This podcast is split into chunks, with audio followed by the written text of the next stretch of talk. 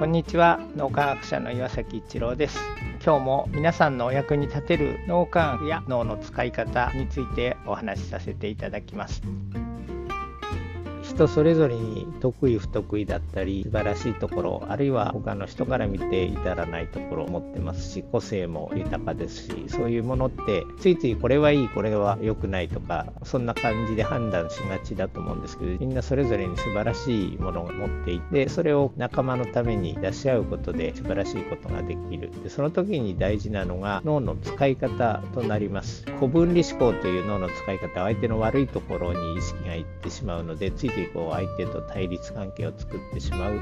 脳の使い方です。それに対して相手の良いところ、素晴らしいところに目を向けて信頼関係を深めていくというのが共同体思考という脳の使い方になります。僕は結構古分離思考が昔強かったんで、ついつい人の悪いところばかりに目がいってしまってという、そうすると気がつかないうちに対立関係ができてしまってというようなことを、まあ、無意識のうちにやってたんですが、共同体思考という脳の使い方があることを知って、それを少しずつ脳磨きでその脳の使い方を身につけてきたんですがそうするとすごく素敵なことが起こるという体験しました。みんなそれぞれに素晴らしい才能とか個性とかお持ちですけど僕はもともと古文理思考がすごい強いので昔はなかなか人のいいところを見出せないっていうところですごい苦労してましたがクレアが僕のいいところって言っていいのか分かんないですけど僕が気がついてないようないいと他の人が思ってくれるようなことをいろいろ見出してくれてそうするとやっぱり影響を僕も受けてクリアの素晴らしいところを見るようになってっていうことが起こってこうお互いにそれぞれのもちろん強みも至らないところもあるわけですけどもそれをこうお互いにより深く知ることができているのでこういう時にはこんな風に行動するかなみたいなそしたら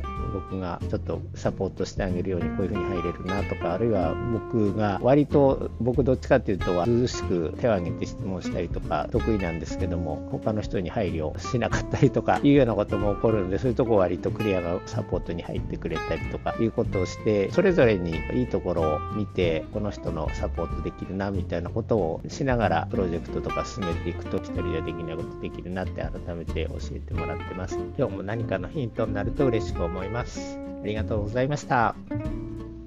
この3分脳磨き気に入られた方はメルマガでも脳磨きのことを発信していますので脳磨きメルマガ検索してみてください。どちらからも脳磨きあるいは最新の脳科学のことを学んでいただくことができます。皆さんのお役に立てると嬉しく思います。今日も素晴らしい一日をお過ごしください。脳科学者の岩崎一郎でした。ありがとうございました。